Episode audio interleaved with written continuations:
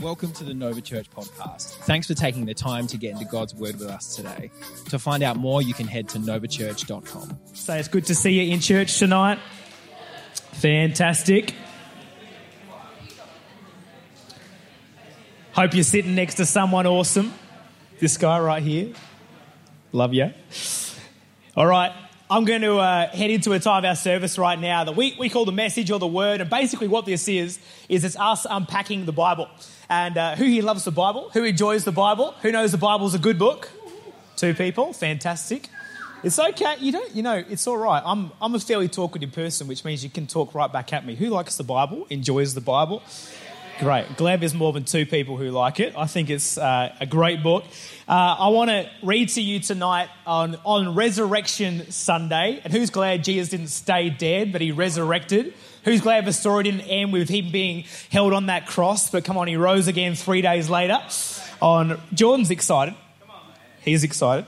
Uh, I'm going to read to you a story, a passage of scripture, and you can actually read along here on the screen with me uh, from Luke 24, verses 13 to 15. And it describes one of the resurrection encounters that two of Jesus' disciples had with him. And uh, we've only got one screen, so I'm going to move this over here so everyone can see. Is that better? Okay. And this is what it says. It says, That very day, two of them, it's talking about followers of Jesus, were going to a village named Emmaus, about seven miles from Jerusalem, and they were talking with each other about all these things that had happened. Now, what are all these things that had happened? They were having a conversation, a discussion about the fact that their Savior, their, the one they were hoping was going to save the world, has just been killed, and they're absolutely heartbroken, and they're discussing uh, what's happened. It says this Jesus himself drew near and went with them, but their eyes were kept from recognizing him. And, they, and he said to them, What is this conversation that you are holding with each other as you walk? I love how Jesus asks questions as if he doesn't know the answer.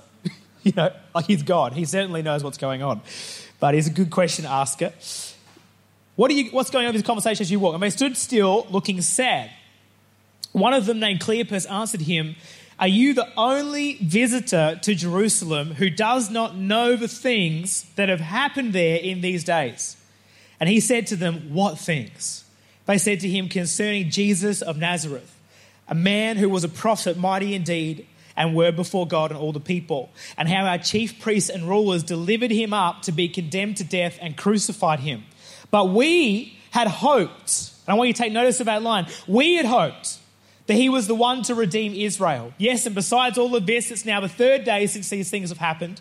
Moreover, some women of our company amazed us. You know what I love? This is just a little, little Bible trivia for you. Do you know that women were the ones who discovered that Jesus was alive?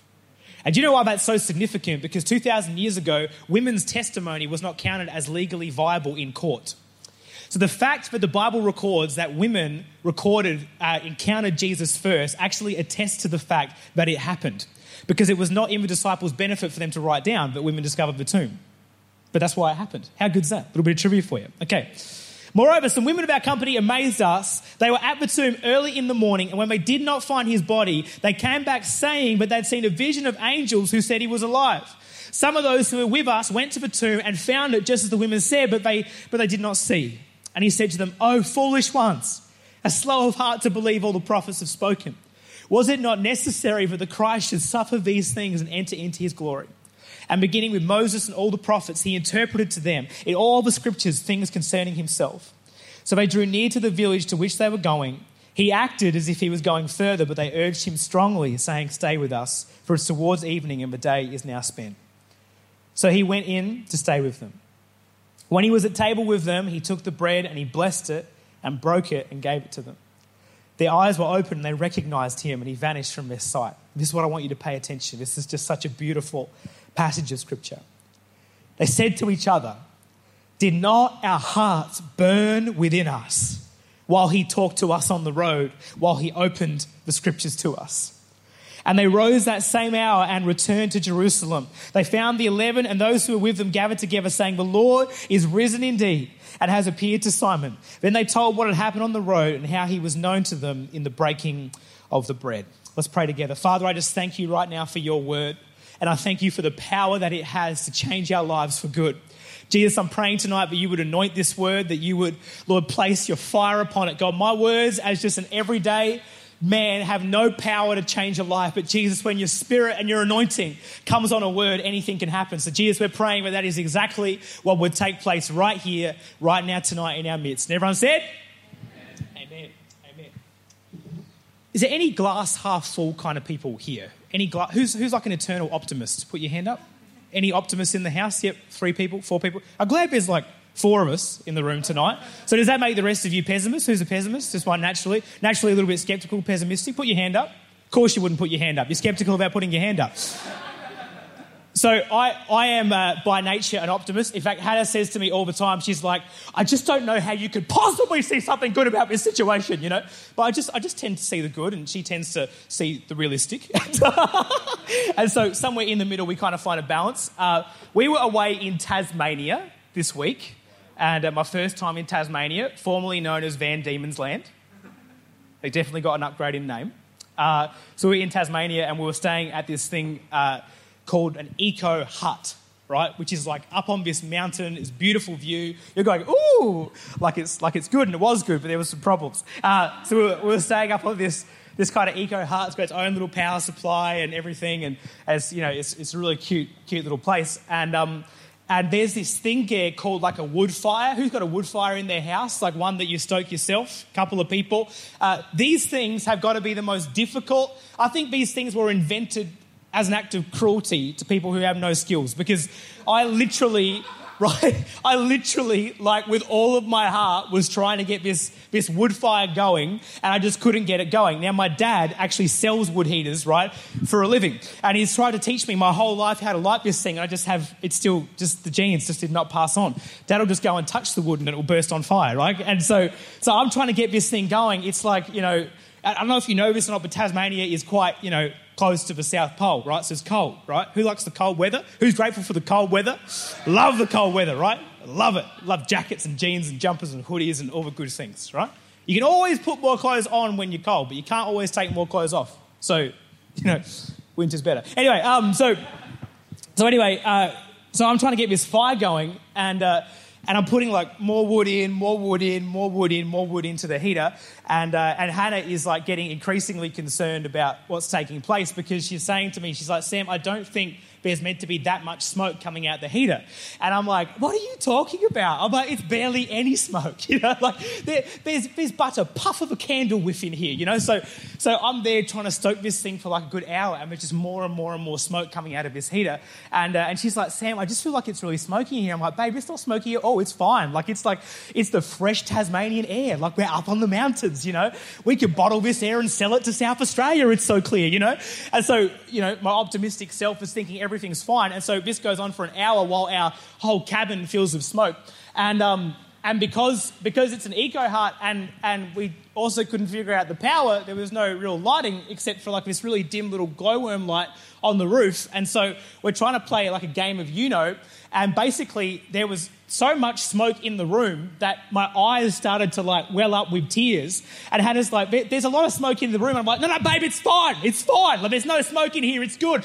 Love it. You know, and she's like, Sam, your eyeballs are red. it got to the point where we're playing Uno and I can't distinguish the colors because my eyes are like so filled up with tears. And, uh, and it was basically evident that I am an optimist and that there was indeed probably enough smoke to cause significant harm to my lungs in the rooms. Just pray for me.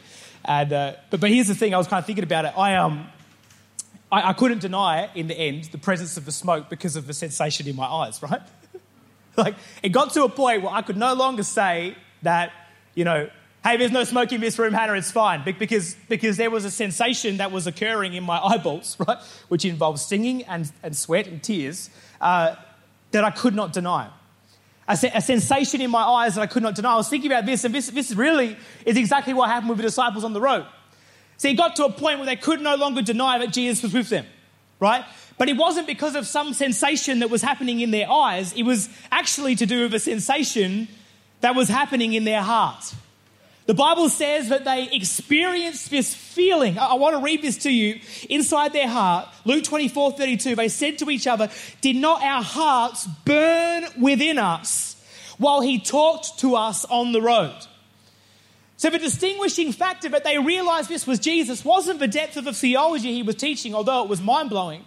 It wasn't the fact that, that, that he looked a certain way or sounded a certain way. There was one distinguishing factor that caused them to have their eyes open and to remember what it's like to be with Jesus. And it wasn't this sensation in their eyes, it was this sensation in their heart.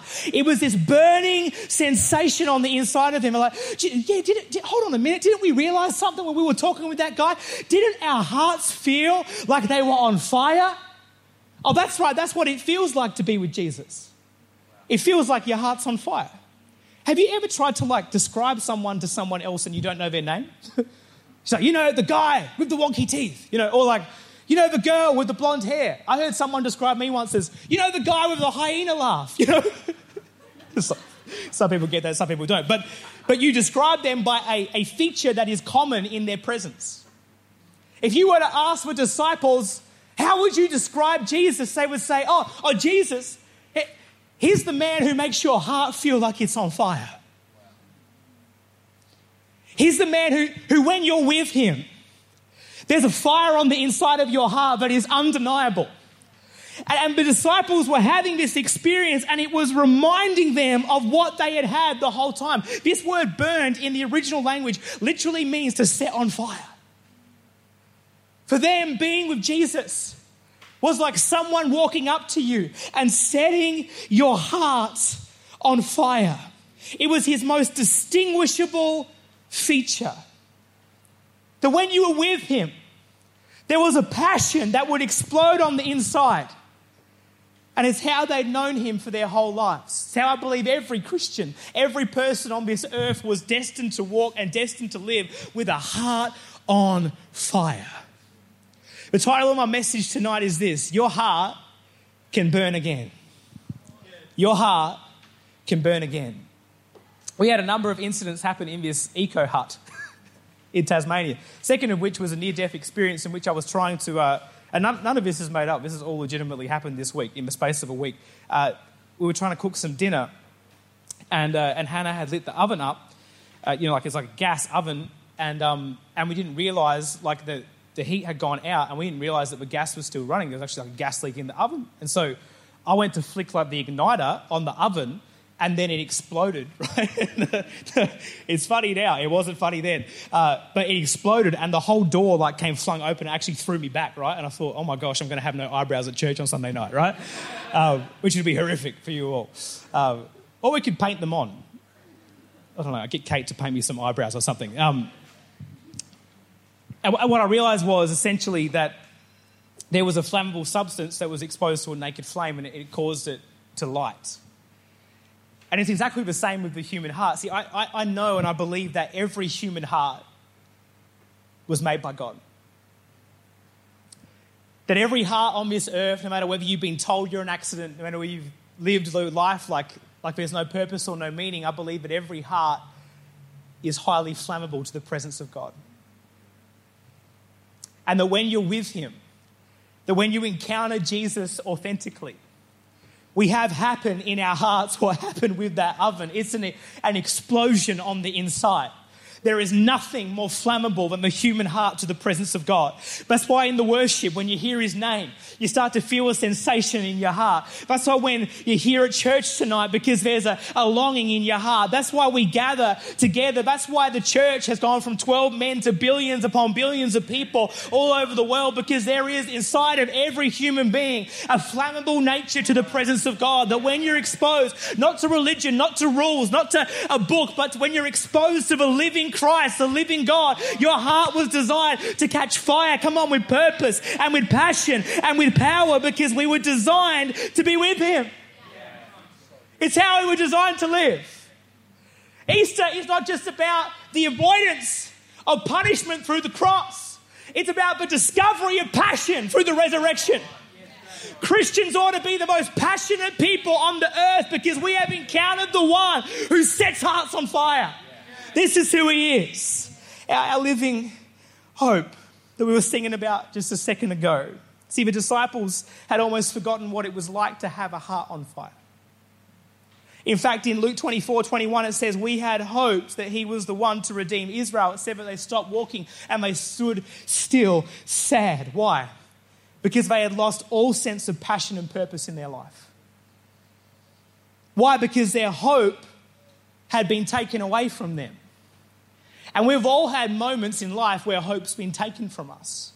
But imagine for a moment your hope being whipped in front of you your hope being dying slowly on a cross, your hope being spat on, your hope being mocked, your hope dying to the applause and the delight of others. That is what had just happened to these men who were walking on the road. And just as these disciples said, we had hoped, we all have things in our lives that we had hoped. We had hoped that partner wouldn't have left us. We, we, had hoped that we would have got that job. We had hoped that we would have passed that test. We would have hoped that, that our, our friends wouldn't have, have left us. We, we, we've hoped a whole bunch of things. We'd hoped that we'd have money to pay the mortgage, or, or we'd hoped that that friend would stay by our side. We've all had hopes that, that have died before our eyes, like the disciples. And the problem is, is when one too many hopes in your life dies, it's like an extinguisher to the flames of passion in your heart. When hope gets taken away from you, it's like an extinguisher to passion. And, and you live your life without passion because you've had one too many hopes taken away from you. For some of you, like the disciples, it's been so long since you've felt the flames of passion in your heart because one too many hopes has been taken away. But this is what I love. Listen to me now. On the day on the road to Emmaus, for these disciples, everything changed. They encountered Jesus alive from the dead, and a passion that had been restrained to a memory was revived in a moment.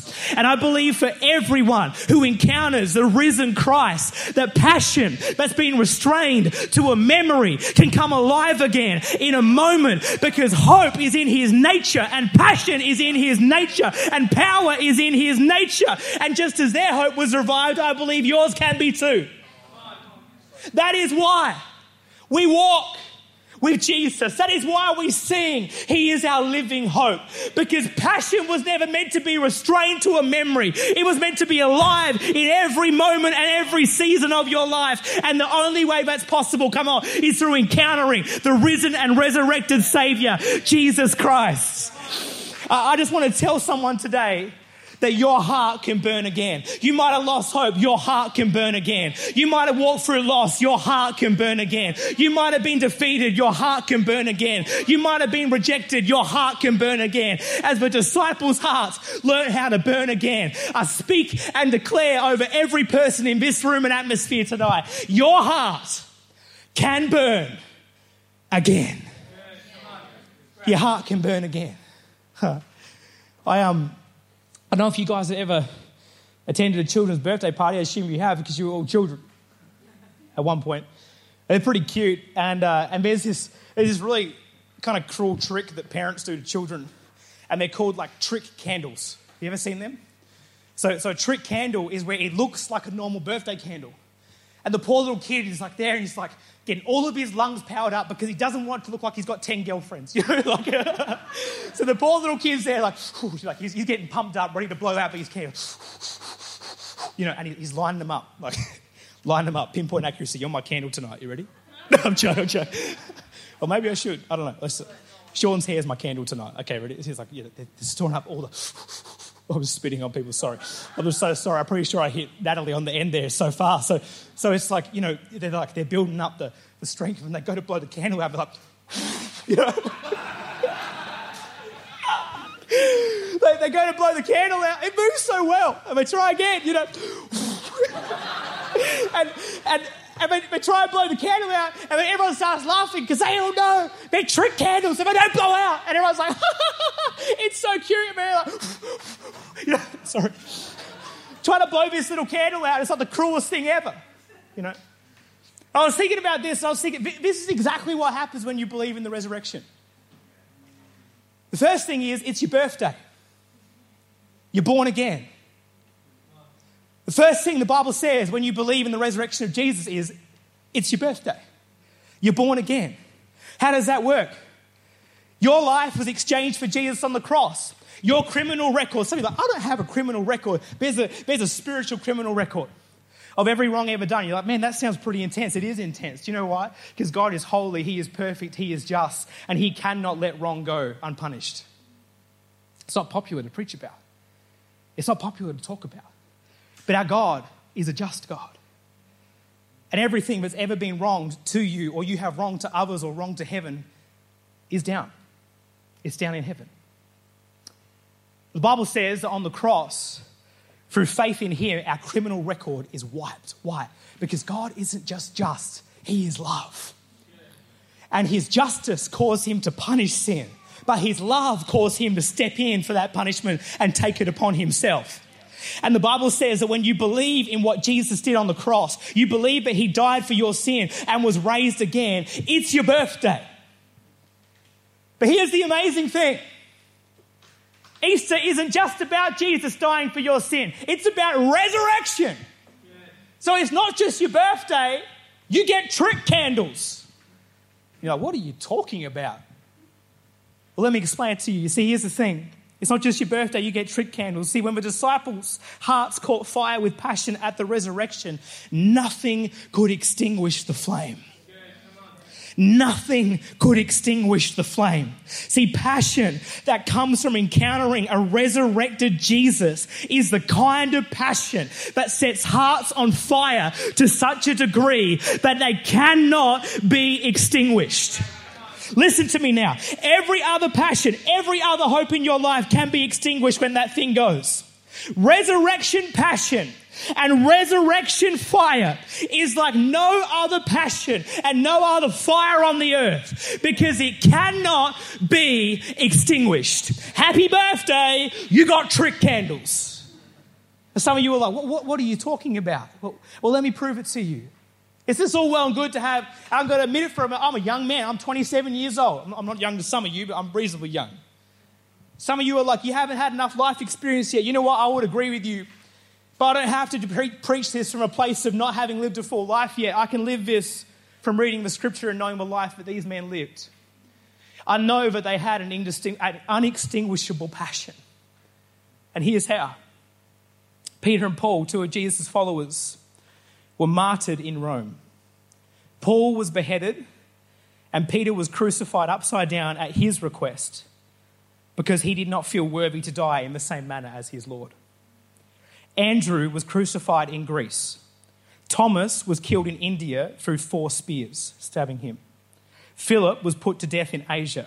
Matthew was stabbed to death in Ethiopia. Bartholomew was killed in Ethiopia. James was clubbed to death in Syria. Simon the Zealot was killed in Persia and was killed after refusing to worship another god. Matthias was burned alive in Syria. And John was thrown into boiling oil, survived, and left on an island to die by himself.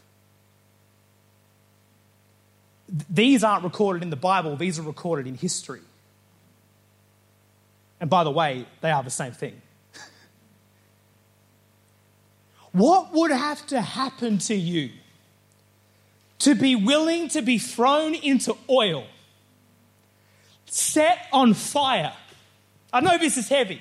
Clubbed to death, crucified upside down. I mean, I, I just, just stop for a minute like, and think about this. I think you need to have more faith to believe that these men didn't encounter a risen Christ and were willing to do, for, do that for what they knew was a lie than to believe that they did encounter him. I believe the only possible explanation for what they were willing to go through is that they met Jesus on the road to Emmaus that day and he set a fire in their heart that was inextinguishable from the things and the problems and the pain and the suffering of this world.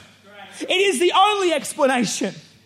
It is the only explanation. They discovered a passion that could not be extinguished.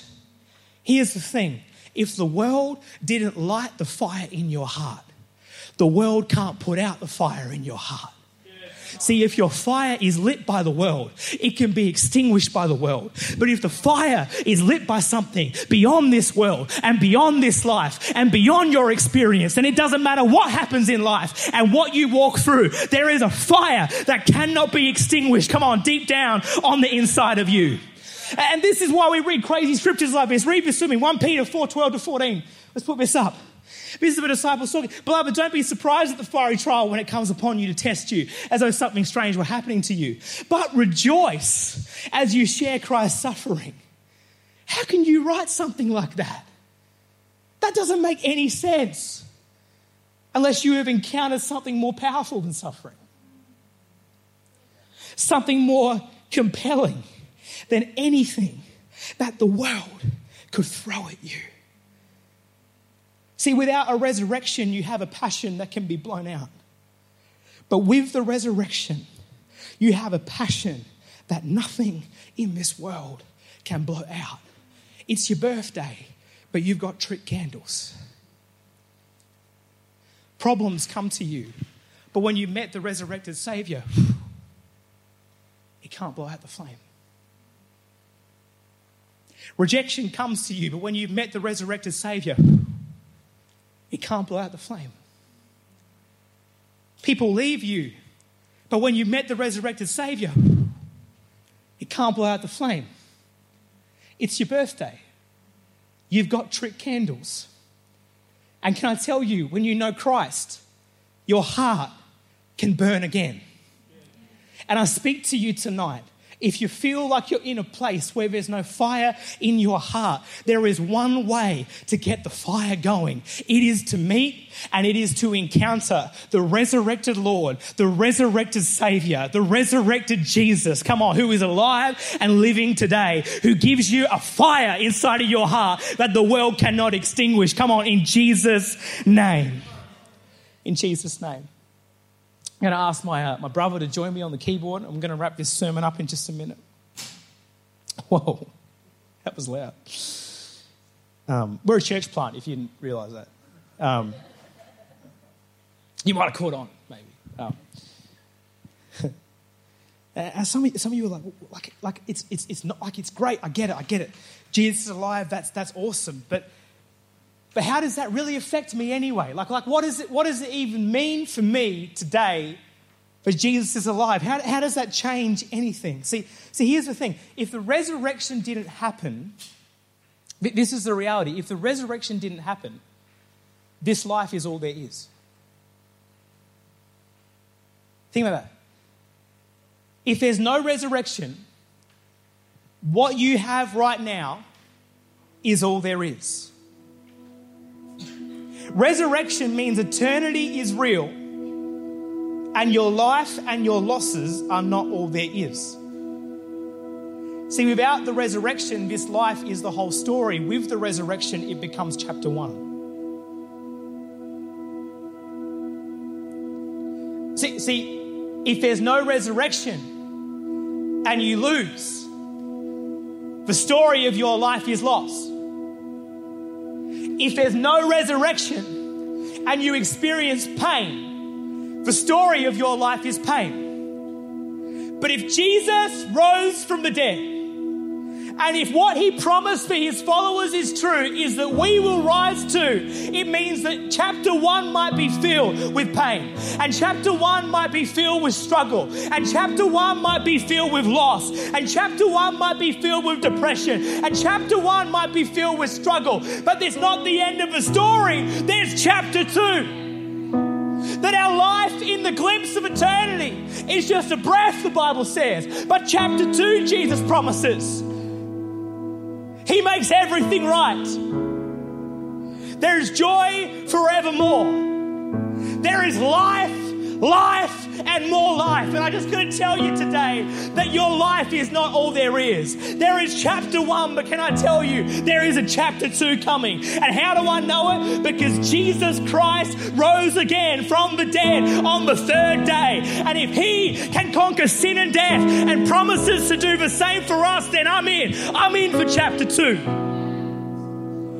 How did they face the suffering? How did they walk with those trick candles on their heart? They did it because they knew that this is just chapter one. They're like, beat me, flog me, whip me, kill me, reject me, tell me I'm wrong. It doesn't matter because I saw him with my own eyes. And I know he lives.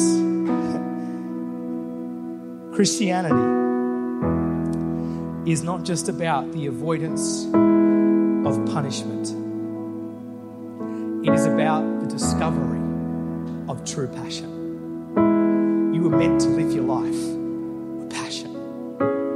There was meant to be a fire on the inside of you that was absolutely inextinguishable. And it only comes through knowing Him. That's all I know. Some of you here tonight, you're like, yeah, this is awesome. I'm here, I'm doing my, my, my Christian thing once a year or, or whatever it is for you tonight to be here at Easter. Some of you are like, you know, like I'm not even really looking for Jesus. I'm not really looking for passion. I'm not really looking for resurrection. I'm not really looking for purpose. I'm not really looking for those things. You know what I love about this story? These guys weren't either. See, see, the Bible says, find your passion. But what we learn on the road to Emmaus is that passion can find you. Jesus found them, they didn't find Jesus. Yeah, I'm not looking for resurrection. What we learn on the road to Emmaus is you don't have to be looking for resurrection, for resurrection to come looking for you.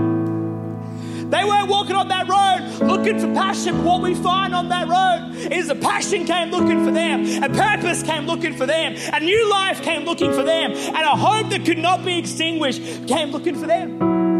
I just want to tell you tonight, I believe every person is here by the divine providence and the divine planning of God. I love our little church here in this little warehouse. And this is what I know is that whoever you are and wherever you're from, passion has found you tonight. Thanks for joining us on the Nova Church podcast. We hope this message impacted you in a powerful way. To hear more messages like this one, make sure to subscribe or you can head to novachurch.com for more.